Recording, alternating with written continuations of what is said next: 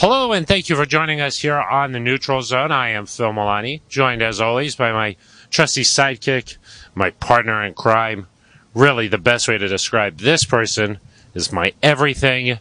It's at Aric DiLalla. Phil, this might be my favorite location yet that we've done the neutral zone. Yeah, this might be just the best neutral zone of all time. It's got to be right up there, I think. Of course, we are in West Palm Beach, Florida, at the NFL annual meeting, Aric, and uh, we're enjoying some sunshine, a little bit of pool time after a, a week of hard work. That's right. We learned a lot this week, Phil. A lot of We did. action down here. There was a lot of action. Of course, uh, George Paton was down here. Nathaniel Hackett was down here.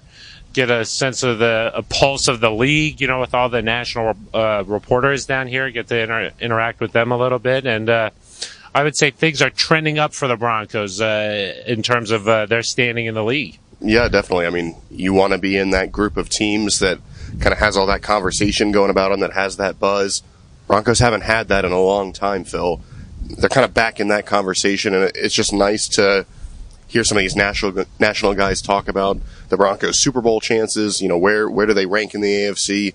Nothing's guaranteed. George Paton said that a lot this week, but you're at least in the mix. Yeah, exactly. And uh, we'll play an interview maybe with uh, Adam Schefter. We heard from him. Uh, he You talked to Adam Schefter? Yeah, we talked to Adam Schefter. Oh, uh, we'll gosh. play that, and maybe uh, you get to hear like what uh, he thinks about the team and uh, where the Broncos are. I did ask him, Aric, if the Broncos were the most improved team in the NFL. He said no.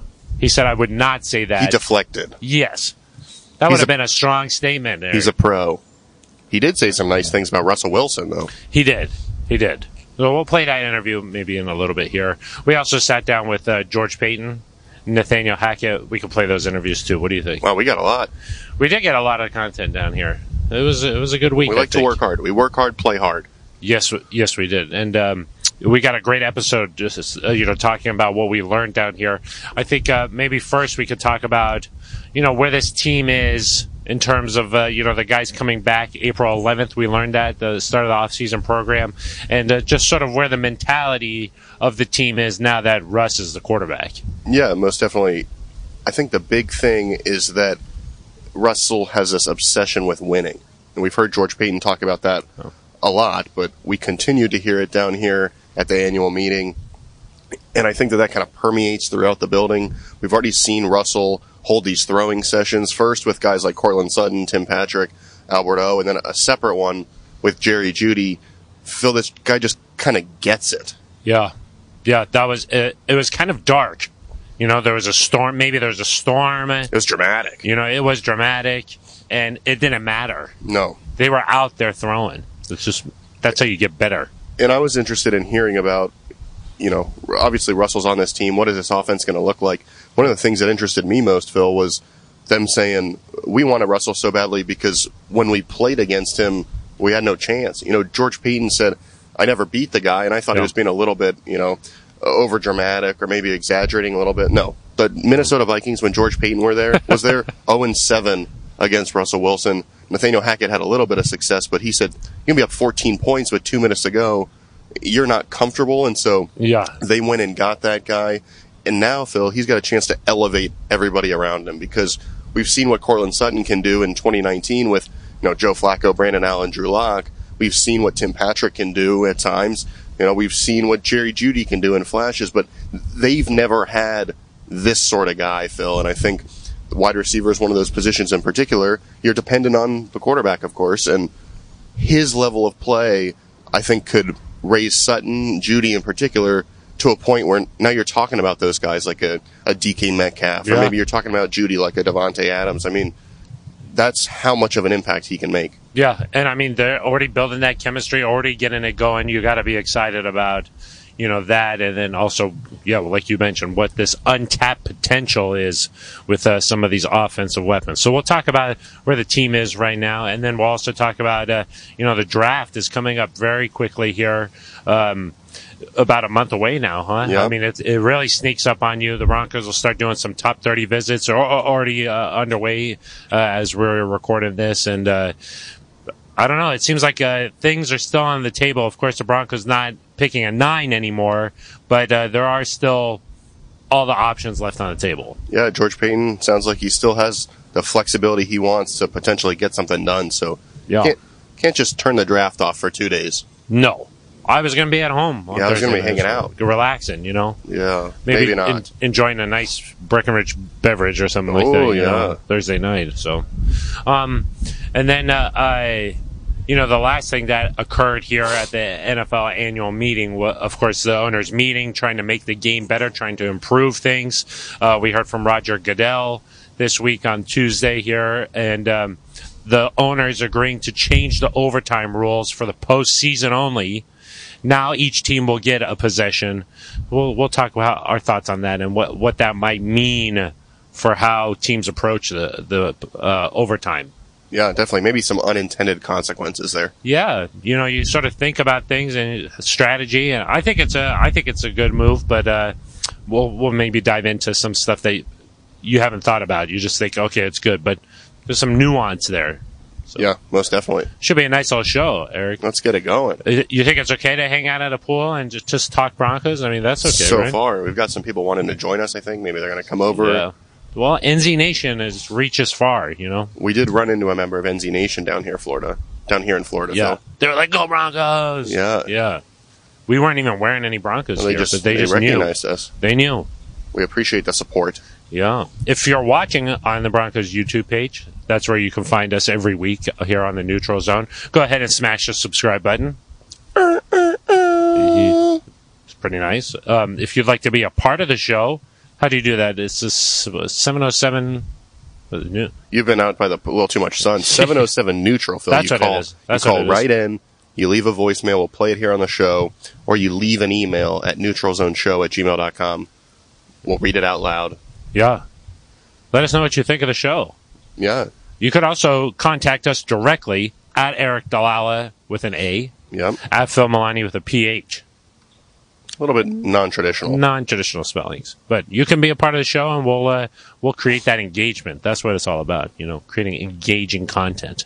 Can't wait. All right, let's go ahead and uh, dive into our first topic here on the neutral zone. Aric, of course, our first topic here on the show, talking about what Russell Wilson has is going to do for this Broncos team. The the players will report back into the building on April 9th. We learned that this week, getting set for the offseason program. And you know, uh, we heard a little bit from uh, from people down here just what the expectations are for the Broncos now. Yeah, I mean, I go back to what Mike Sando from the Athletic said. He kind of what his talk with you, Phil, stood out to me. Said at best you're getting a top five quarterback with Russell Wilson, mm-hmm. and at worst, which of course when you're making a trade of this magnitude, if you're George Paton, you do have to consider what is that worst case scenario. Mm-hmm. He said worst case you're getting a top ten quarterback, Yeah, and in my eyes, once you have a guy that's kind of in this elite tier, mm-hmm. and I've talked about this a few times, but once you have a guy in this elite tier, you're just kind of in the mix. Like it, it doesn't necessarily matter in my mind if Russell Wilson is quite as good as Patrick Mahomes because on any given day he's talented enough to play well enough to beat Patrick Mahomes, and the he brings the Broncos roster to a point where they can compete with the Chiefs, compete with the Chargers, compete with the Bills. In my eyes, as long as you have a guy in that five to ten range, that's good enough. Where you know that AFC Championship game or AFC divisional game with the Bills and and Chiefs, you watched that. We talked a little bit. It felt like the Broncos were far away from that Yeah. at the quarterback position. With Russell Wilson, I think you put the Broncos in that game, you could easily see them kind of in that mix, going back and forth, going down the Yeah. field, and having a chance to win a title. And I think that's the thing about Russell Wilson is that in any game you're never out of it. Even if you fall behind early, he's going to bring you back. Uh, you're never out of a game that going into it. You're always going to be a part of the mix there. What I found interesting was that there's so much excitement around the Broncos right now, but George Paton doesn't really want to hear that. He he says that he's a seven and ten GM. You know, Yeah. he he's very grounded in that sense. He's all about getting to work, dedicated at that, and you know I think that that's the right approach here because the, it's true. I mean, the, until they do it out on the field, it, it's all just talk. But that's sort of what we do. that we, yeah, I mean, we've got to do it. We got to talk about it.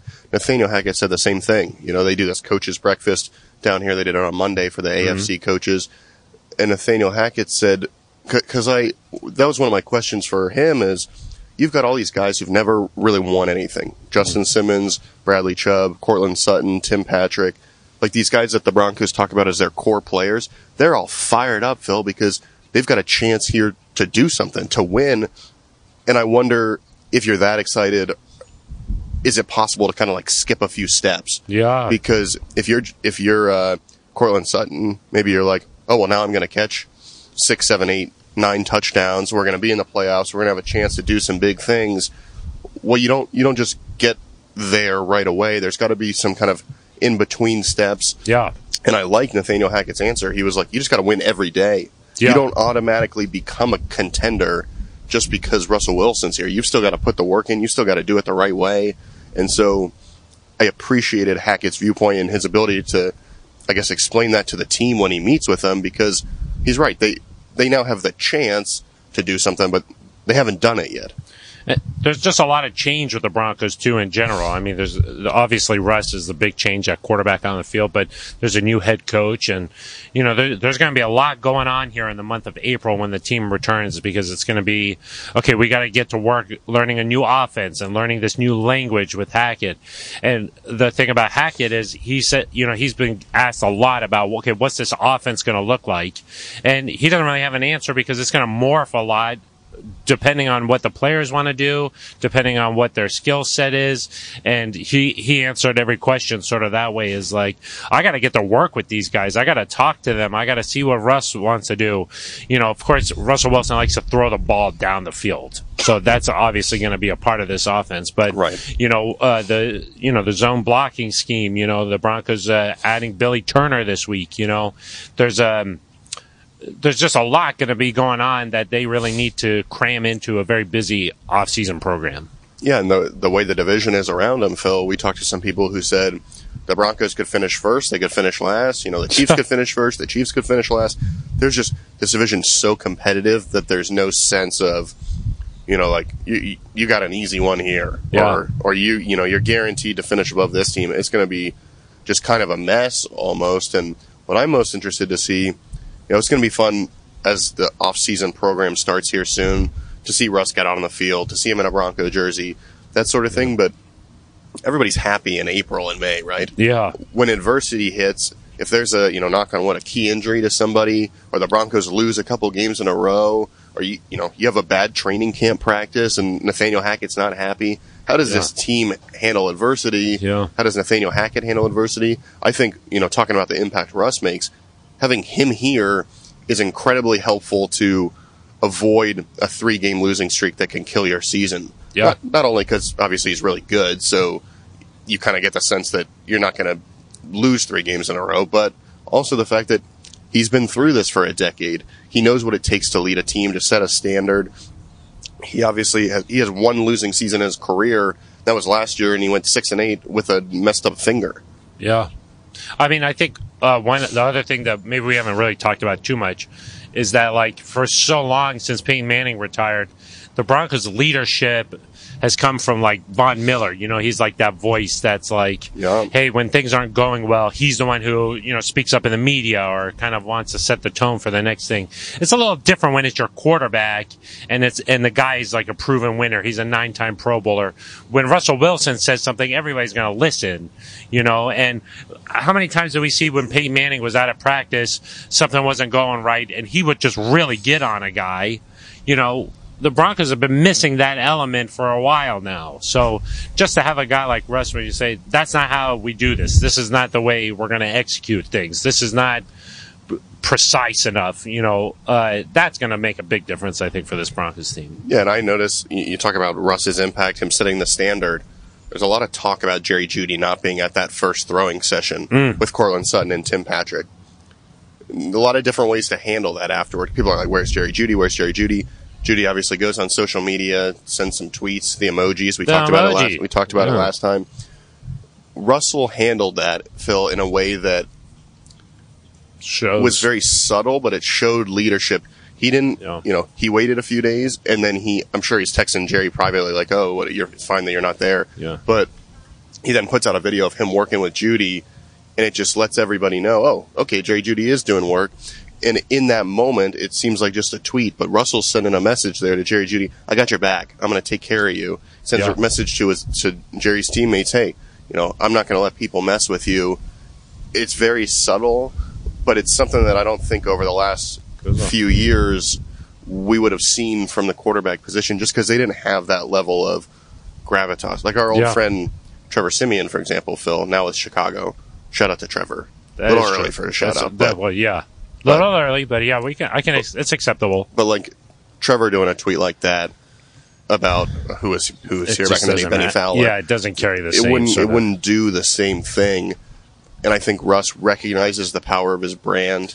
Yeah. He recognizes kind of the weight that the social media holds. It, and it, that's just a very small example, but I think he is the way he's been described is like Peyton Manning, just in terms of being aware of everything, being in control of everything, Yeah, being just no detail is too small, Phil, to kind of go unturned. and uh, and just the fact that they got together on the field and they're Yeah. already starting to work, so like that's an added bonus. But yes, from a public Yeah, persona, was a, one of one I saw. from a teammate building, yeah. Well, I think there was a couple throws there, wasn't there? Oh, I thought it was just one. No, no, I think there's a couple. You sure it didn't just loop? Well, it was very dark, so maybe I couldn't really tell what was going on. You know, just because there was so much darkness. You got to turn the screen brightness up. That could have been what it was. Yeah. Yeah. And I was sitting outside in the sun. I was like, I can't really see Yeah, what's you had on. the sunnies You know what I mean? Yeah, and then I had my sunglasses. I sunglasses hope on NZ too. Nation's okay that I'm wearing sunglasses. It's just kind of kind of fits the Okay. vibe. I That's feel like true. we're family. I don't have the sunglasses on, but yes, that's true. No. Oh, I thought you'd have the transition lenses, you know, or maybe you, maybe the ones wish I that go up and then back down. You know, Yeah. those are kind of popular and maybe our In my generation. Yeah, my not parents' your ge- generation, yeah, your my gen- your generation. Not so much your generation. Though. Yeah. They are the night. I mean, it's convenient to have the flip. Oh, it's great. Yeah. You know, somebody means business when they have those. I do have prescription sunglasses, but it is kind of a pain sometimes to have to okay, put this one down, put this Of one. Of course. on. It's kind of. I don't know. Would you say dorky? I'm Cumbersome. not sure what you. Would no, you say, no, I wouldn't. That's a very nice dorky. shirt. I like that. Thank you very much. It's kind of For a, those of you uh, not watching, you should you nice should log on immediately. Linen. It's a nice linen. Shirt. We love a good linen shirt. It's Florida, you know. That's what I try to pack accordingly, Yeah. you know. But you think it would have been okay to interview the guys with this or no? We like to step it up a notch. yeah, we go. Over at the lovely Breakers Resort. Yeah. Uh, Coach Hackett was making fun of me for wearing a suit. That's true. He did. He said, "You look hot." Hot. Oh, I thought And that was, was a like- compliment. That's. I was like, "Wait, what?" but I did look out of place a little bit. I was wearing a tie. Yeah, I like he to go was no, wearing. He was no tie. casual. He, was, nice. casual. Yeah. He he fit the scene. You know. I guess maybe I just don't know how to do that. I only You know gotta- one way. Yeah. All right. Well, let's play that interview here. This is uh, my sit down along the Atlantic Ocean with Broncos head coach Nathaniel Hackett. This is your first time uh, at the owners' meetings as a head coach.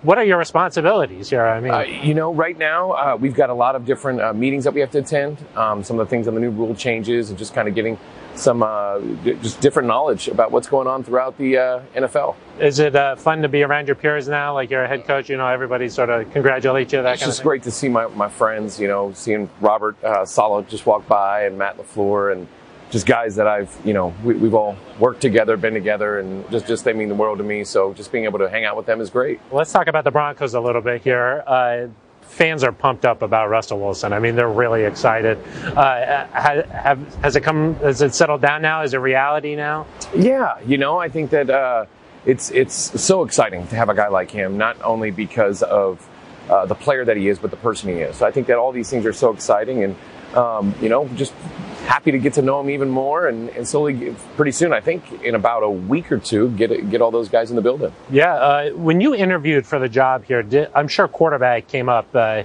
did, was was there an idea that this might be a, a possibility coming up? I think that you know throughout the interview process and talking with George, I think um, everything was up in the air. You know, there were some good players that were there at the time, and um, we talked about everything. And, and I think that uh, that's kind of how you have to do it. You have to look and see how everything changes, the climate changes, and what becomes available. And um, it just happened that, that this ended up working out great for us. a nine-time Pro Bowler. It's not often uh, changes teams uh, right in the middle of his career like this. What What do you think Russ will do for the building? I mean, just having a guy like that, a Super Bowl winner, uh, what does he do for the culture? I would say just his intensity, his love for the game shows and shines out um, from within him, and I, and you know I just it, just kind of just his demeanor. I mean, it's it's about winning, and I, you know I've heard George say it a couple times. His obsession with winning, and uh, I think it's I look at it from a coach's standpoint. Coaches, you know, we stay in there, we keep working, we keep working, we we want to do more, and and we don't have the opportunity to play. So you're always hoping you can get a player that's the same obsession that we have, and and I would say that that he's got that. So I think it's just that intensity, that excitement for the game is something that he's going to bring the minute he walks in. Uh, he already got the players all together and everything. I mean, do you like seeing that kind of a leadership? I mean, I think you know I've always believed that coaching-led teams are uh, good teams, player-led teams are great teams, and so I think that that is uh, that's so important. Um, that that you know, and watching him doing that um, just shows we're on the right track. Not bad to go from Aaron Rodgers to Russell Wilson, huh? Uh, no doubt. I mean, two great quarterbacks, different, very, very different. I think that's the fun thing about this game. Uh, what do you think that Russ is like out on the field? I mean, how is he different? Uh, you know, his ability to extend the plays, his ability to accurately throw the football is, is awesome. And it, just, again, his intelligence, his ability to get in and out of good plays is going to be awesome to watch and experience. And um, so he just brings so much. Do you think he'll be tough to coach in the sense that he demands a lot out of his coaches and always wants to know why? Why are we doing this? Why? You know, do you think? I don't think it's necessarily tough. I think it's great. Yeah. I think it's great conversation. I mean, I think that as a coach, you always have a why, and you always want to prove that why, and you want to talk about that. Just like uh, those will be the conversations with him. You know, if he has something that he's interested in or he wants to do, as long as he's got a why, then let's do it. I mean, I think every single thing that we do everybody's got to have that great communication. That's what we got to create with him. And I know that's something you've talked about when you've been asked about, okay, what kind of offense are you going to run? You say you put the players in the best position to see, succeed for their skill set. What do you think that means for a guy like Russ? Well, I think, you know, right now, before I say anything specific, it's about us getting together once we get here in April 11th, start getting to know each other, watching him learn. Um, watching the different things that he does, and after watching all of his tape from the past couple years, um, now you uh, want to get him in the building, like I said, and get to know him and see what that is for him. And, and that's when we'll start developing it even and making it kind of toning it down and, and getting it real tight. Uh, talking about when the players come back April 11th, what is your message going to be to the team? Hey, let's let's let's get in this building. Let's get to work. I mean, it's it's it's time to win and, and win a lot. Uh, do you, do you have to do something because you you know you're new as a head coach there? I mean, do you do you say something like, "Hey, this is how things are going to be"? You establish sort of a standard, anything like that? I think as you go and they start getting to know me, they understand the, the just kind of those standards that we're going to set, and our job as coaches is to hold them accountable to that standard. So we'll show it to them and let them come in here and get ready to rock and roll. Uh, are you guys ready for them to come back? I mean, uh, you're, you're, fired if, if they could come in right now, I'd be fired up for it. I'd want them to come in. I, I mean, that's why we do this. We do this to coach football and coach these players. And, you know, I'm, I'm honored to be able to be in front of them and, and talk with them. And I can't wait for them to get back. Uh, I just have a, a, couple more questions for you here. Uh, working with George, uh, you guys got a little bit of a different personality. I mean, he's a little more calm, mellow, soft spoken. I'm a hugger. He's not. You know, I, I yeah, yeah. We, you know, it goes back. Yeah. You think good. you complement each other well Without then? Or? No, I think I think we really do. I, uh, in the end, regardless of what your personality is, it's about communication. And I think that's the thing that I respect so much of George's his ability to communicate is is just phenomenal, and I just appreciate that so much. And then the, the last one I have for you here is the schedule probably coming out here in a couple of weeks. Uh, what do you would you think of uh, the Broncos potentially going overseas, playing a game uh, maybe in England or something like that? Oh, I would love it. I, I was lucky enough to do that four times while I was at Jacksonville, and I loved the experience. I mean, we played at Wembley. And uh, I mean, I think everybody needs to witness that. I mean, fans, uh, you know, I want my family to see it. You know, there's so many great things about it. I mean, it is an incredible atmosphere uh, out there in London. Uh, good for the Broncos brand, of course. Uh, you embrace no the culture if you go over there. oh, without a doubt. You know, I, I just I just love it over there. We'd go down, and I, there was a pub we'd always go hang out at, and uh, just kind of being being there and, and just so much history. It's unbelievable. Awesome. Well, Coach, I hope that you enjoy your time here. the weather I mean, it's a pretty nice backdrop. Yeah, right? this is pretty sweet. this is pretty sweet. Thanks, Coach. I appreciate your no time. Doubt. no you. doubt. My thanks to uh, Broncos head coach Nathaniel Hackett for spending some time sitting down there talking ball. I liked what he said when he said, My message to the team is going to be it's time to win, and we're going to win a lot. Yeah. I like that. You got to set that the standard. I like that. That was good. So uh, let's move on and talk about our second topic here, uh, Aric, and that is the draft coming up here in a couple of weeks. We talked to George Paton a little bit down here, and he was like, "Why am I by the beach? I should be grinding and watching tape."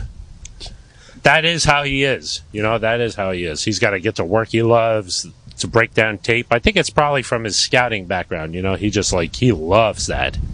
The Broncos are in in a good spot, Phil. They're in good hands. Yeah, This general manager just pulled off the trade of the offseason with Russell Wilson, and he's he, all he's focused on is making this team better with Yeah. second and third round picks right now. Like he, yeah, that's all he's dialed in on. Hey, we got to be better. We still got work to do.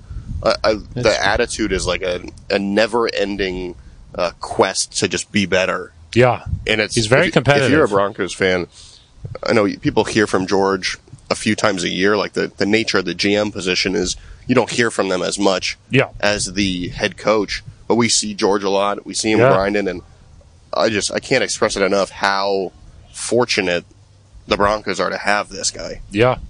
And uh, I mean, the, he he is right that the Broncos do has, still have a lot of picks. George, of course, likes to trade picks. He thinks that maybe they'll acquire some uh, over the course of the draft here. And let's just talk about here what what the Broncos are are looking at. He said that he likes edge rushers in this class. The Broncos could use another edge rusher, maybe you know, so that could fit up there. But uh, my takeaway w- was that he's he's not looking at maybe the top top guys in this draft because of the trade, but he is open to maybe trading back into the back end of the first first round if the if there's a right player there, and uh, you know it's good to to have all those options on the table. Oh yeah, definitely. I mean, the Broncos still have nine picks. George always says he likes to get to ten Yeah, because he likes a lot of darts to throw. yeah, You know, most teams hit on four to five picks. If you hit on six or seven, last year I think the Broncos had nine guys contribute from a ten-person draft class. It's Yeah, really good. You, you can't expect that every year, but no, so we know he wants those darts. So if you think about where they are now, end of the second, two third round picks, two kind of mid fourth round picks. Maybe you can take a fourth round pick and a third and move up a little bit, but I wouldn't expect him to kind of sell everything to go up to No. like 25. Now, if a player starts falling and somebody gets to like 40 and you know, maybe you say, I'm going to take 64, I'm going to take a, a third, maybe it's worth it. But Yeah. he's, I- would be shocked if he's not in that like nine to 10 pick range because you also Yeah. want to build out your, your team with guys on rookie contracts. So Yeah. it's important to have those players in the building. Now, that said, he did say move in in the first round is a possibility. If Yeah. somebody starts to fall, could be an option. I'd be Um, surprised. Yeah, well, I just I'd be think- a little surprised. yeah, I but- definitely would be surprised. I would guess like maybe if if someone's there at 45 or 50, maybe you go up from 64 or something. Yeah. But I if anything, I could see a couple trade if you if you make a move at all, you're certainly going to trade back somewhere else. Yeah. And so you're going to have to realize, you know, is it worth going up like if an elite player starts falling or, you know, maybe someone who's injured, like there's a lot of talk about maybe David Ojabo goes in the second round. Well, if he starts falling, you go get him, or because uh, he's yeah. a guy who was a top ten pick potentially before his injury. If a Jermaine Johnson, like he's a the guy from Florida State, elite edge rusher, if he starts falling somehow, Yeah. and he's there in the the forties, I don't think that'll happen, but he's lost a little bit of stock here recently. If he starts falling, do you go get him? Because it's all about can you get an impact player? Yeah, I was going to say maybe one of the interesting things to pay attention to the strategy here is on one hand, you've made this big trade for Russell Wilson, and now you've opened up this window where maybe you're going to be a Super Bowl contender here. So, do you want to try and move up and take a guy who's going to make an impact right away? Maybe you get two guys that are going to play this season that you're going to count on to make that push. Or do you say, look, we've got Russell Wilson. We think that w- there's going to be like a 10 year window here. We've got to continue to just build a foundation, a solid base here for the Broncos. And we want to win and continue to win. And we're not like putting all our eggs in one basket. So we, we still need to address positions and we want to build this team through the draft that's going to be an interesting strategy because we heard last year how much George Paton talked about, hey, the way that you build sustainable success in the NFL is through the draft. Yeah, and I, I think that because I asked George that you know this isn't a one year, two year title window. I don't know if it's quite ten, but let's say let's split the difference and say it's five or six years. You can't just go out and be reckless because Yeah. then you're going to ruin the other years, and you're going to get to a point where oh, now Russ has no talent around him, and so I think George is aware of that. He he's always said the draft is the lifeblood of your organization. Yeah. He's going to, I think, continue to draft smartly to find these guys that like even if you draft somebody that's not a huge contributor this year, if he then becomes a contributor next year, when you lose somebody, you know, say a, a player hits free agency and you have like for, let, let's use let's use edge rusher. If Bradley Chubb for whatever reason doesn't come back to the Broncos when his contract expires this year, and you've drafted an edge rusher that gets some experience this year, but he's ready to go next year. Yeah. Well, now you've kept your that window open where otherwise, oh, now we got to go reach for a pass rusher or else we're in big trouble. And Yeah. I think the smart teams that do this really well is you see them build that foundation in the draft, and then free agency they like select kind of those those top notch players to come in and and fill in around them. Yeah. I mean, one of the big assets the Broncos have with George Paton is his ability to analyze talent, draft. I mean, you talk about last year with Pat Surtain again. Yeah. But again, Again, we're talking about Pat Surtain again. yeah. Uh, Javonte Williams, Quinn Meinerz, Baron Browning. I mean, these guys all played a lot. Yeah. You know, Caden Sterns. I mean, Jonathan Cooper. Jonathan Cooper. These guys ha- had an impact as as rookies, and that's one of the big assets here with George. Uh, my question here, Aric, is: Do you think the Broncos did enough during free agency that going into the draft?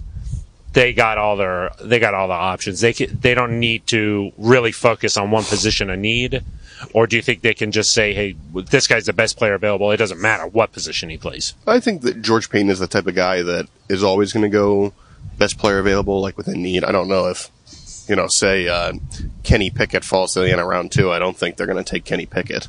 No, But if uh, that's you know, not a need, and probably not the best available. probably not. Probably not. But if uh, you know, maybe a, a dynamic wide receiver falls or a dynamic corner. I mean, Yeah, they, they could use do? more corner help. Yeah. I think what they did in free agency. Let me say, I prefer no wide receiver. They got Broncos got some good wide receivers. Yeah, there's only one ball. That's true. Um, but I think you took a care of enough needs that you're not like when 64 comes on the clock, we got to take whatever tackle is there, Yeah, exactly. or we got to take whatever edge rusher is there. You could presumably go tight end, tackle, corner, defensive line, Linebacker. inside linebacker, outside linebacker, running back. I mean, you're at the point now where in every, in my mind, almost every immediate need is met. Yeah. Billy Turner may or may not be. He's on a one year deal. He may or may not be. Uh, I think a one year deal, maybe two, Hmm. one, uh, whatever, something like that. Short term deal. Uh, you kind of lose what happens when you're down here in Florida, Phil. You've Bill- been in the sun. I Billy. Turner back in Yeah, Denver. you've been in the here. sun too much. You got the sunglasses on. But like Billy Turner might be the the short term answer there, or he could be the long term answer. But you don't have to worry about like now finding a guy. You can go find your long term tackle, Yeah. but that person would then have some time to develop. And so, same thing at edge rusher. You don't feel like you have to draft an edge because you have Randy Gregory and Bradley Chubb. Randy Gregory, Yeah. by the way, reported had a scope. Had a little scope. Friend and Mike we're not talking about mouthwash. No, he's supposed to be ready for the regular season. Get a little cleanup. Unclear about uh, training camp. Our friend Mike didn't really specify about that. Does that concern you at all, uh, Aric? Just because he has had some injury, you know, in his past, in his history there. Yeah, and it sounds like, according to Mike, it came up during the physical. I'm sure the Broncos kind of did their due diligence and thought, well, because you can fail a player on a physical, of course, Yeah. and not sign And him. uh, yeah, they could have signed him and just had him play through it because it sounded like it wasn't maybe a mandatory surgery. You know, it was more of a he's going to have discomfort throughout the season. So do you say, hey, we're going to manage this, take care of it now. or like do you take care of it now and hope that it's done, Yeah. doesn't linger? Um, I mean, anytime you see a guy get another, like if I don't even know, we're not going to talk about that, but anytime you see a guy who's had injuries before get another What just injury- happened? I don't know yeah, what happened. In Yeah. my brain, I was like, I was going to use an, somewhere. I was going to use an example of a player, and then I was like, I don't even want to put that out in the universe. Got it. But no, I, good news that he's going to be ready to go for the regular Yeah. season. Hope he stays healthy. And It's not connected to other injuries, so Yeah, exactly. And, and I think that Randy Gregory, one, has been in the league for a little while now.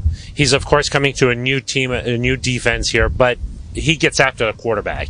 Yeah, you you pin your ears He's- back and you go. He's going to be in meetings. You Yeah. know, he's going to be around his teammates. There's going to be chemistry building there, and he's going to be okay. Like it's not like, oh my gosh, he's so far behind because he didn't do this or whatever. Just take care of it. Make sure your body's feeling really good before the season starts. Training camp, you're ready to go. Then that's what really matters. Right now, it's April. You know, if you're not in the gym every day right now, it's not the end of the world. If you ask me. Well, you miss those guys when they're not in the gym every day because that's where you are. That's where I am. I mean, I don't miss a day. Yeah. Do you know what I mean? I, that, that's just sort of a personal philosophy. But yeah, when but- I'm in there with Lauren Landau, he's like just like yeah, he's like Phil. We don't have enough weight. he's perfecting the technique on the curl, you know, so I can get those huge arms.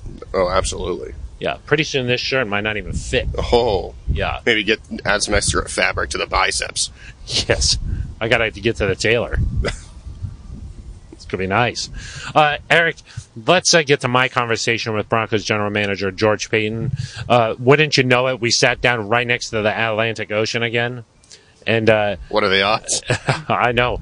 George wanted to go out there and swim, and I don't think he believed me when I was talking about sharks. George, a pr- pretty good backdrop here, huh? It's not bad. Yeah, yeah, I'll take it. Uh, are you going to get out in the water at Well, all? right, right. This is over. I'm going in the water. I heard there was a shark out there, George. No, you didn't. That's what I heard. I don't It's know. right. I don't know. It's all right. They won't bother you. George, what's it like uh, after you make the trade of the offseason in the NFL to walk around here with uh, some of your peers? You know, I haven't seen many of my peers yet. We just got here. Um, you know, it was a great trade. Uh, I think it was a win-win trade. But really, the next day, we've kind of turned the page. You know, we're going on to Randy Gregory. We're going on to the next. So you really don't dwell. Uh, we're excited. I mean, obviously, franchise quarterback, but you just you, you move on, really. You know, to the next transaction, and that that's just the way you have to when you're when you're building a team. That's what you have to do. Well, the fans are fired up about Russell Wilson, so I, I just want to ask you a couple about him. Uh, first, off of the field, in the building, what does he do for the Broncos culture? Well, he hasn't been in the building. You know, he's been in the building two days, but uh, I just think he raises the level of really everyone in the building just by, you know, first and foremost his work work ethic, and you've kind of seen doses of that through some of the uh, workouts they've had. But uh, you know, I, just the excitement within the team, and uh, the standards will be raised, the expectations will be raised, and I think uh, I think the team will embrace that. Uh, on the field, what is it that you like about his game that you think is going to help this team take the next step? Well, first and foremost, he wins. You know, he wins. He's won a lot of games. I think the most games of any quarterback their first 10, 10 years in the league. So he's a winner, but he can beat you in so many different ways. You know, he's athletic. He's got one of the better arms, accuracy, the deep ball, to me, is second to none. So he can beat you in so many different ways. But just the leadership he shows when you watch him, you know, I've seen him so many times in person behind late in games, and he brings them back. So he has that it factor that we all talk about. We throw around too much with these guys, but the top ones have it, and he has it. Uh, we heard that he was in the building checking out uh, the Broncos. Of course, he had a no trade clause. H- how did you sell him on the team? Yeah, just told him what we're all about. You know, Coach Hackett, myself, told him what uh, you know what we are about uh, individually, but you know what we're trying to build here, and and uh, we talked about our team, some of the great, you know, the foundational players we had, um, but how we're going to build it, how we're going to get to the next step, and uh, our process uh, for winning. Heading into this offseason, did you feel like this team might just be quarterback away from getting to where you want to be? You know, you never want to. You, no team, I don't think, is a player away. I don't. Um, but this sure helps when you get a franchise quarterback, and I think this this team is is it's a young team that can use a veteran quarterback to come and take us to the next level. So I feel really good about uh, the match, our team. I think the team is ready to go. The team is ready to win.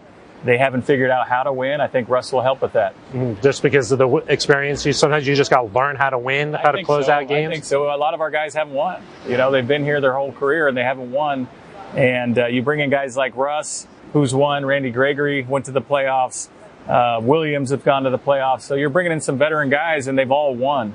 Uh, you know, at their at their specific teams. What, what was your strategy in trying to get Russell from the Seattle? Because we heard some reports, you know, like, hey, the, Seattle was saying that they're not taking any calls. How did you approach the whole situation? You know, you hear things on all these quarterbacks, so you're always you're you're kind of just you're listening, and, and until they called, we didn't really know they were serious about trading them. And then you know, I, I got a call from their GM John Schneider, and and uh, he sounded serious, and so then then we, you know, that was our number one priority through, for the whole offseason is try to get this trade done. Okay, I'll turn the page from Russell now. Okay, uh, uh, you had to give up a lot to to get him, of course. Uh, no first round pick this year. Uh, how, how, did that change your approach uh, for the next couple of months?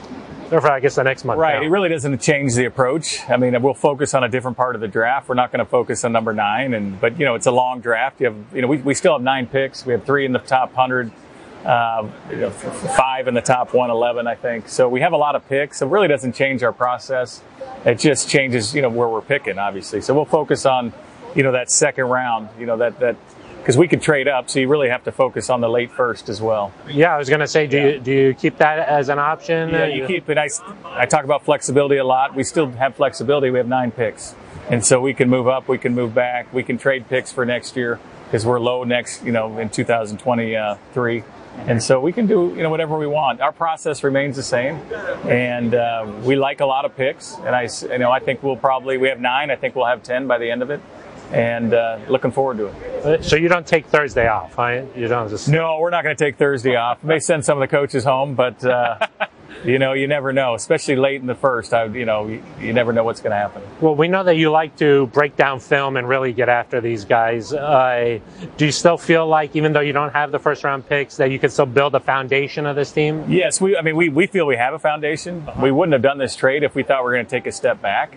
Uh, you know, like I've I've said, you know, we the Von Miller trade really kind of set us up to continue to build our foundation at the same time going and get, making a big trade to get a quarterback. So we feel you know nine picks. Um, it's a it's a it's a good draft. I think it's a deep draft, especially in those middle rounds. So we think we can make some hay and continue to upgrade our football team. Uh, you talk about the foundation in place, making the trade. Then what what is the expectation for the season? You know that's something uh, we need to improve. We need to get better within our division, more competitive within our division. We need to be better at home, and uh, you know we need to take that next step that we haven't taken. And uh, that starts April 11th, and, and we're going to work hard every day. It's a process, and, to get to where we need to go. You're very honest about that. I mean, uh, uh, is that just sort of like your, your beliefs and like, hey, like we haven't done anything the last six years? You know, yeah, like, we haven't, and we won. You know, we won seven games last year. So really, I don't know. You know, our our expectations in the building are high, but until we do it, it it's not does us no good to talk about it. Got be about it. Got to be about it, no doubt, Bill. That's a good one. Uh, it's been a crazy offseason around the NFL. I mean, did you anticipate like maybe something like this might be around the, the, the horizon here? I mean, it's you never anticipate this. You know, we we knew we were what we wanted to do. Uh, it's hard to predict what other teams are going to do, and and uh, but it's been amazing. I think it's been fun. It's been exciting for the league, the fans, and uh, the the teams themselves. And so we'll see how it goes moving forward how do you avoid getting into like an arms race with some of these? I mean, you see, okay, they get Chandler Jones, you got to get Randy Gregory. You know, like I know it doesn't work like that, yeah, but I mean, how think, do you avoid that? Well, you just focus on your team and what you need and uh, you're not emotional, you're not reactionary. You do the you, if you have a process, you stick to it, and you make the best decisions. Okay, uh, just a couple more for you here. Uh, we're at the owners' meetings. Uh, the Broncos are up for sale. Has that impacted anything on the football side of things, or, or you know, being number one at everything is still the standard? Yeah, I mean, we have so many things to worry about. You know, we have to, you know we had to hire a head coach. We had to get a quarterback. You know, we had to a lot of things. You know, free agency, all the additions we made. We have to worry about building this team and let Joe Ellis and and the trustees they, they have they're going to take care of that. And we just we have to win. We have to do our job, and that's our number one priority. We're really excited for the leadership that's going to come in, and we'll embrace that obviously when they come to a decision and and look forward to it. But right now, we have so much on our plate, Phil, that we can't we can't worry about those things. Obviously, you're working very closely with Nathaniel Hackett. Yes. Uh, you seem to be a little bit more mellow kind of a person, a little more soft spoken. He's high energy. Uh, how do the two of you, when you guys sit down and talk football? I mean, what's the atmosphere? It's great. I think uh, I think we complement each other well. You know, we're not we have different personalities, but I think it's great. We bring out the best of each other, and he brings out the best in people, and that's what resonated with me throughout the interview process is just how he he makes players better. He develops players. He develops people. He develops coaches, and so it's been great. It's everything I thought when we hired him, and, and just really excited for our future together. And the last one I have for you here is the schedule uh, comes out uh, in about a couple of weeks here, most likely. Uh, the possibility of maybe playing a game overseas is that something that you would be excited about? Yes, that'd be great. I mean, I've done it uh, two times uh, when I was with the Vikings, and it, I think it's a great opportunity um, for our brand, uh, for our football team. It's always good, I think, to get away, and it brings teams together. You know, if you do it the right way, and so if that happens, that would be great. I look forward to it maybe some primetime games with Russ, huh? Yeah, I think I think so. Yeah, some night games. Get your sleep, Phil. We're okay, going to be up late, I'll, I'll right? be ready. I'll be ready, George. I'll let you go get out of that water. I want to go hit the water. Okay, be careful. I heard there was a shark. Uh, that's all right. We'll, we'll, take care of him. Thanks, right. George. I appreciate it. Thank you very much. My thanks to General Manager George Paton. Uh, enjoyed our conversation there. I had to give him a, give him a little hard time, you know. You had a nice rapport. Uh, yeah, I like to go back and forth with him, you know, a little bit, and I, I like it, the edge he's got. He's got a little bit of edge, you know, and of I like course. that. Yeah, I appreciate that. So, uh, Aric, let's get to our third topic of conversation uh, here, and that is the rule for overtime changed while we were down here at the annual meeting. The competition committee uh, looking at how overtime has played out here in the playoffs since the rule changed in 2010. The team that wins the coin toss, 10 and 2 they go on to win the game. So they felt maybe that's not very equitable. Small sample size, Aric, just in the grand scheme of things, but that's the only sample size that they had to go off of. Yeah, and it's a small sample size, but uh, the way that they put it, Rich McKay, of course, the head of the competition committee, said those games are so important. They end a team season that you can't afford to wait until you have a sample size of 50 games or 100 games. That could make, take another, you know, I think they changed the rule in 2010. Yep. In 10 years, we've had 12 playoff overtime games. And so you'd have to wait another decade or two to get like a reasonable sample size and the, the meaning of each of these games. Something needed to be done because not just were they 10 and 2, but seven times the game ended on that first drive with a team scoring a touchdown. Yeah. And so there was a clear advantage for whichever team won the coin toss. And the interesting thing now, Phil, that each team will get a possession, but how is this going to play out? Because there's some interesting things to think about. If you go down and you score a touchdown and kick an extra point, the second team could then go down, score a touchdown, go for two, and win the game. So are yes. you, you know, if you're the Broncos and you're playing the Chiefs, do you feel pressure on that first drive to go for two just to match in case they go for two? Or do you trust your defense? Do you want to go first or do you want to go yeah. second? Yeah, say you win the coin toss. Yeah. There, there's some decision making to go here because let's play it out. Say you win the coin toss, you go down the field, you score a touchdown. Yep. You kick the extra point. Yep. So you're up seven at this point. The other team then gets one possession, and they there's no time limit there, which is interesting. Yes. You can. The other team could take 11 minutes and give the ball back to you with four minutes left. You can take you can take 33 minutes if you want. Yes, to drive. you could have a Teddy Bridgewater drive. Oh my, that was that's not, not a shot. No. that's not a shot. That's just like how they like to drive the ball. That's not a shot. That's how they like it's to not, go down it just the sounded field. Like, it just sounded like a shot. You could have a Teddy Bridgewater drive. Okay. You don't have to worry about the time. I'm going to call it a Tennessee Titans drive. Don't, yeah, Tennessee Titans drive. You know, Derrick Henry likes to pound the rock. Yep. You just take your time and go down the field. The only thing that happens is after 15 minutes, the field will the flip. field flips. Just like a normal. Well, the field stays the same. The teams The teams flip. go in a different direction. Yeah. They usually what call that field, just a what flip if the, the field, field actually flips? flip the field. Would it go like this, or would it rotate? I think it rotate. So you would if you rotate the field. Yeah, it, the field. Because if rotates. you flip the field, it's like you kind of flip, flip a pancake, you know, or something. That would be kind of crazy. Then you wouldn't be able to see the numbers, probably, right? There'd be a lot of dirt everywhere. there's numbers on the other messy. side of the field. Yeah, it could be messy, but you know, some of these fields and some of these domes, they slide them out. Yeah. They slide them in. They flip them around. You do all kinds of stuff. Anyway, the field position, you you, you change yeah. directions. So the wind and you keep, keep going. Yeah, but then let's say that team manages to get down and, and score. Yep then they got a decision. If they kick the extra point, then it, the next team that scores wins. Yep. Which is risky. Yeah. You know, if if you're a team that has a really good defense, maybe you say, okay, we're going to live with that.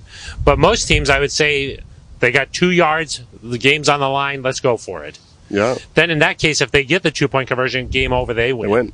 So Right. then you're like, okay, So that first team has to then decide: do we preempt them by going for two? Yeah. You know, would you rather be the first team to get the ball, and if you if you hold them, you know, then you have you get your second possession first, yeah, or would you rather be the second team and you know say that the Broncos are playing the Chiefs, the Broncos defer, you hold the Chiefs to a field goal, or you hold it, you you pick off Patrick Mahomes. Now any and that's how it was before too, but now any team that scores wins the game. Uh, yeah, because okay, so you're thinking about this. Okay, you got the decision to go for two.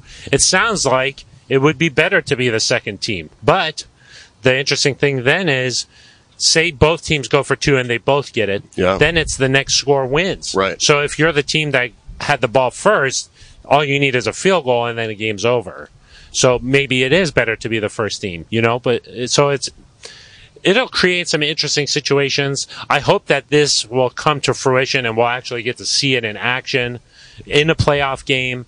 Goes to overtime. I want to see how teams handle approach this. Yeah, because it, it is interesting, but it's so rare. It's just the last couple of years, though, we've really seen this come come into play. They talked about it when Rich McKay was uh, ha- talking to the media here in Florida. He did say that the Bills and Chiefs game, the ending of that game was so dramatic. It was probably the best playoff game in recent memory. Just the way that it all came to to that final moments, you know, going back and forth. Then it goes to overtime, and boom, the game's over. They didn't really feel that was equitable. That wasn't the way that game should have ended. You know, No, Aric? it was just such a good game. I think there were all those touchdowns in the final two minutes. You want people to be like to be talking about how great this was. You know, a walk off two point conversion. You don't want it to go to the point where Josh Allen doesn't even touch the ball, and now all anybody's talking about is this is unfair. coin toss, You don't want that from both from a fan's perspective and just kind of like a PR perspective. yeah, You exactly. don't want that. You know, you, You want want the conversation to be about the game. You know, and I think one of the big reasons they made this change, Phil, in 2010 they did the you got to score a touchdown to end the game because it used to just be uh, a field goal and you were done. And Yeah, exactly. Kind of the turning point there was the Colts played the Chargers in overtime. Peyton Manning never touched the ball. Yep. The Chargers kicked a field goal, and the game was over. Yeah. And it- people were like, "Well, don't we want Peyton Manning to have a chance to touch the ball in overtime?" yeah, And at that point, they said the field goal kickers have just gotten too good. They're kicking it from too far away. They're too consistent. Not like the, too the, easy to the win. 60s, Phil, where you're just like, maybe one goes in every now and then. It's not like college. college Yeah. kickers. I mean, you could just The do, hash. you The could do like mark. make a 30 yard field goal and you'd be out there all day. that's true. They're kicking from an angle like this. They might be kicking from the sideline. You know, I know. That's, it's bizarre.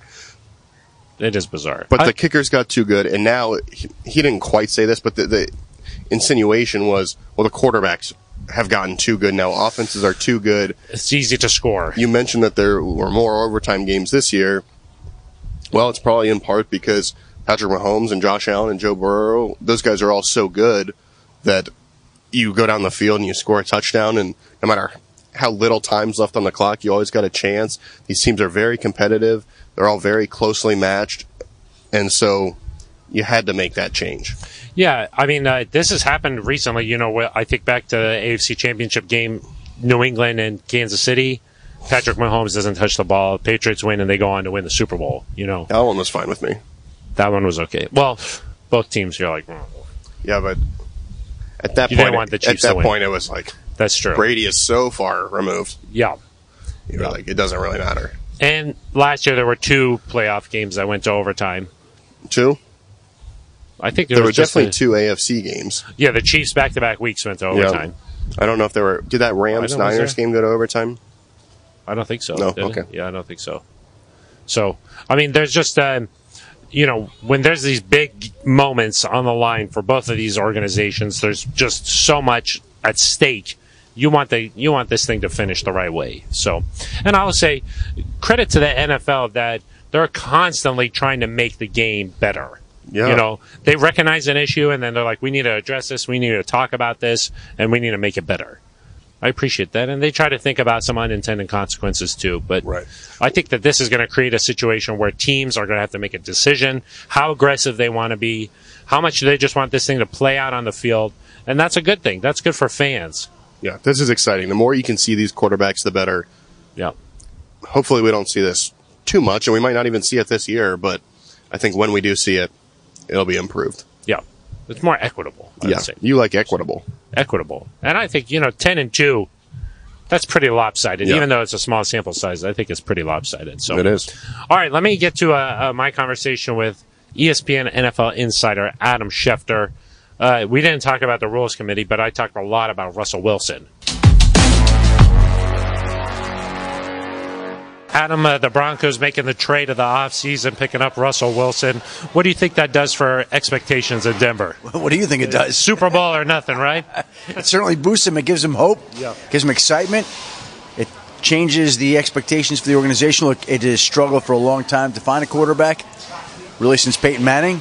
And after John Elway, they struggled to find one until Peyton Manning.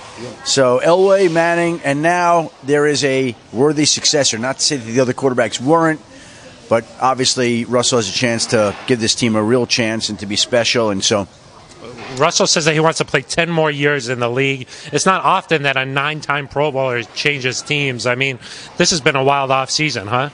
I would say one of the craziest, maybe the craziest NFL offseason in memory. Certainly the two week stretch that started with Calvin Ridley being suspended for a year on Monday, Russell Wilson being traded to Denver on Tuesday, Carson Wentz being traded to Washington Wednesday, Khalil Mack being traded to Los Angeles on Thursday, Deshaun Watson being found by a grand jury that it's not going to indict him on that Friday, Saturday, Mari Cooper to Cleveland, Sunday, Tom Brady out of retirement, Monday, free agency starts, Tuesday, Aaron Rodgers signs his deal.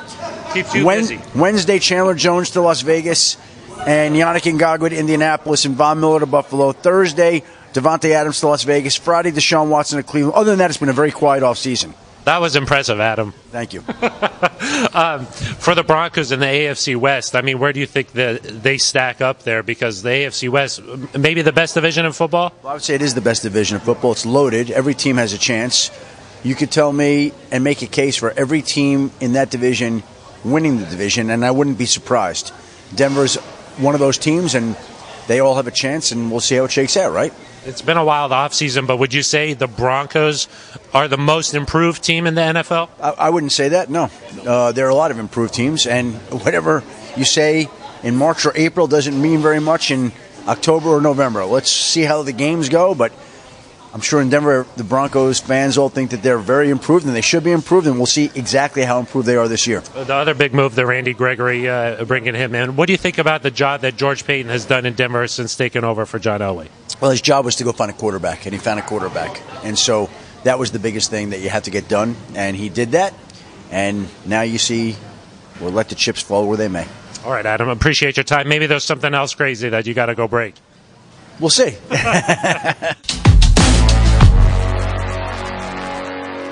My thanks to uh, Adam Schefter. Pretty impressive there that he was able to just two week stretch there, just rattle off all those names and all the moves and everything. A little bit of a trivia contest there almost. Yeah, that's like a beautiful mind. He's like, know, like how many digits of pi can you recite? I will say, I think that Adam Schefter drinks a lot of coffee. He does. I've heard that. It keeps him sharp. Yeah. Aric, the the clouds have rolled in. Oh, Wow, you're magic. I just I was like, I think this needs to change, and then boom, it just did it. Yeah. It's kind of like the lights. It's like the opposite of what happens in our normal podcast studio where the lights turn off. This time it was like lights on. I was going to say though, maybe it's a good time to start winding down the show a little bit. I think so. We got to, you got to Been get back to the show. pool. Yeah, exactly. And I got to reapply some sunscreen here just because the face. I like the natural bronzer, you know. Yeah, but I don't want to get any wrinkles. Aric. That's true. I mean, it's important to At just your take age, care the fact that you the money maker. You know, it's in a your seventies and look that good is really impressive. You try to stay out of the sun, you Yeah. know, and then you then you could look like me. Put on a lot of moisturizer. That's right. So I think it's been a pretty good show. You know, you hear from George Paton, you know, Nathaniel Hackett, Adam Schefter. It's been Not in that, don't just- in that order, but you heard from him. yeah, but you don't just get that kind of content anywhere. No, That- you got it. This is a that's nice. This is a podcast chock full of options. Maybe our friend DMAC will even talk about it on his show. Uh, 1043 The Fan. Yeah, Yeah. Do you think he'll talk about this? maybe Yeah, maybe. he's now aware that we have a podcast. It's like sort of direct competition in my eyes. That's true. A little bit. No. Yeah, you can enjoy both. Drive time. DMAC does a really good job. I like DMAC. Yeah, create some good topics of conversation. Yeah. Is that your shout out then for Yeah, I'll give a Yeah, shout out to DMAC. you want to elaborate at all? You just you sort of like how he uh, He gets after I it think, a little, huh? No, I think he has generally. Sometimes it's like it, it goes very quickly, but I think he generally has some decent takes. He's talking about the things that fans want to hear about. Him and Tyler uh, Polumbus. He kind of picks up on certain things that other uh, media don't. Nuance. Um, and I think every market, Phil, I think needs a mix of like Yeah, the feature writers, the the hard news guys, um, the people like us that can give you just Everything. tremendous content all the time, and then DMAC who he stirs things up. I like it. Yeah, yeah, that is true. Uh, I'm gonna. Get, I'll just give a shout out, I guess, to everybody down here in Florida. Put on a great event. You know, the Breakers Resort. That's where it took place. Beautiful. That's a nice place. That's a nice place, right there on the ocean. That was nice. I enjoy. I enjoyed it. I think. Yeah, very Just nice. shout out to them. So the, it was a, it was a nice event here, and I think the NFL does a good job with these types of things. Oh, of course. Anything else to talk about? Uh, I don't think so. A shout out, of course, to Liz Gerald's. Yes. Uh, It was her birthday. rumor has it it was her birthday last week. Yeah, she 20 was not 25? huh? I thought she would have been down here. twenty five. Yeah, she's ascended very fast in her career to, Yeah. to that point. It's impressive. yeah. Where did she go to school? Oh, that's a we, that'd be like Adam Schefter saying all those things in a row. You'd be like trying to name Liz Gerald's schools. Where was Ben Swanson too down here? Was he down? Yeah, Was he down? I think He was he's in trying the- to get down here. Actually, he just heard about this a little bit he's late. on his way. He's he is on his way. That's He's like, what I save sort me a spot in the cabana. Yeah, we got to get back to that cabana. Somebody's going to try and take your towels. I think. All right, well, that's going to do it. I think for this episode, uh, we'll be back next week talking more things. Probably draft. What's up with the draft buzz? I mean, are Yeah, people excited about the draft? We'll get there. Let us know what you think. Are you excited about the draft? You want to hear a lot more about the draft? Uh, I think there's still some stuff to talk Yeah. about. Let us know, though. You can comment right here on the YouTube page if that's where you're watching. Smash the subscribe button while you're here. Of course. Uh, you can also leave a voicemail. Yep. Seven oh seven neutral. Let us know what you think about uh, Aric's hair in the wind. You know, Ooh, by the is it not beach. good? No, I think it looks good. Not good. You like this polo? I Hard got to pull off I a got this QZ. in Denver. It's really nice. Yeah, yeah, that is nice. It's hard to pull off a QZ in this type of weather. No, I, I got to get It's to the not- go- I got to get to the golf course, Phil. We got to get a summer QZ, uh, a summer QZ over here. Yeah. Of course, if you're a part of NZ Nation, you know what we're talking about. Yeah. You can also leave an email It's right. Neutral Zone Show at gmail.com. and then also uh, directly right on Twitter. You know, at Aric DiLalla with an A, at Phil Milani with a PH. Those are non-traditional spellings. They are. They really I are. would say. So we're going to say goodbye though, and uh, we'll be back next week. Until then, for Aric DiLalla, I'm Phil Milani. You've been listening to The Neutral Zone.